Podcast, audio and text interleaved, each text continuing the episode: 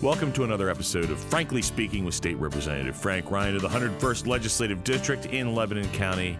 I'm Chuck Nichols, Representative Ryan. Welcome to another report to your constituents and the people of Pennsylvania. And today, we need to talk about tax policy in Pennsylvania and how serious we are willing to be about solving the state's problems, about solving its financial issues, and what we're willing to do to make sure that that happens. Frank, what is going on here? Outline the situation and uh, let us know what is going on with these archaic policies. Chuck, I'm a CPA. I spent an entire lifetime keeping companies out of bankruptcy. I've been in the legislature now for going on my fifth year, third term. I will tell you that if we are serious about fixing the problems in the Commonwealth of Pennsylvania, we have to get really serious about fixing these archaic, archaic tax laws that we have in the Commonwealth. Let me give you an example. Our sales tax code is enough to make a doctor blush, uh, the faint of heart fa- just pass almost pass out from the complexity of our sales tax code. Literally, I would tell almost anyone in the Commonwealth of Pennsylvania, you are almost certainly violating some law or some regulation in the Commonwealth of Pennsylvania. It's that archaic we have a situation where, as an example, we have eight different classes of income and they're all taxed at different rates. It's absolutely mind boggling that we do this. And then we wonder why the Commonwealth is failing. You know, all too often, what we think is we have a revenue problem in the Commonwealth of Pennsylvania, and we don't. We have a, we have a spending problem. We have to get this spending under control, and at the same time, we have to recognize that we have to be good custodians of the dollars that we have and that we get from the taxpayers. We need to simplify our tax code and we have to get serious about it.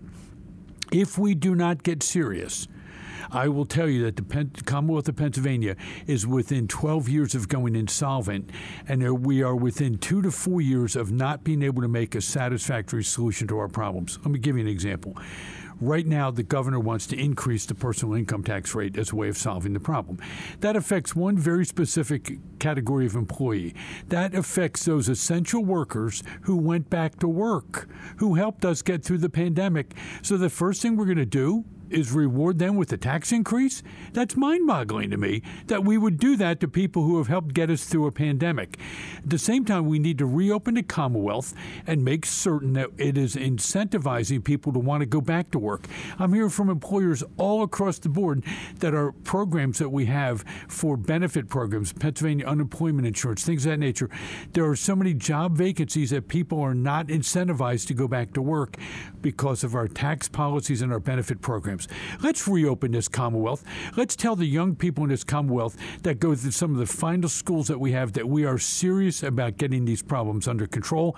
Let's simplify our tax code. Let's reduce our spending. And let's reopen the Commonwealth of Pennsylvania and reopen our schools to make Pennsylvania a better place to live and work and survive and thrive.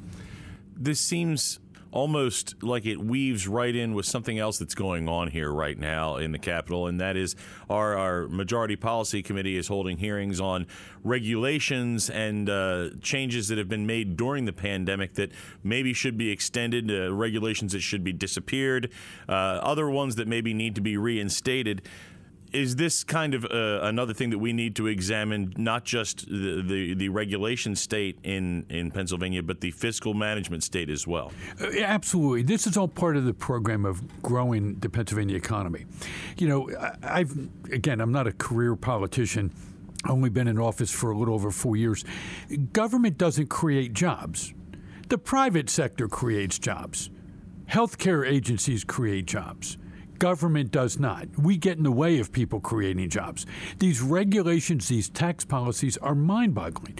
When you've got a company such as Tesla or Amazon or others that are concerned about coming to Pennsylvania because our tax code is so complicated they can't work with it.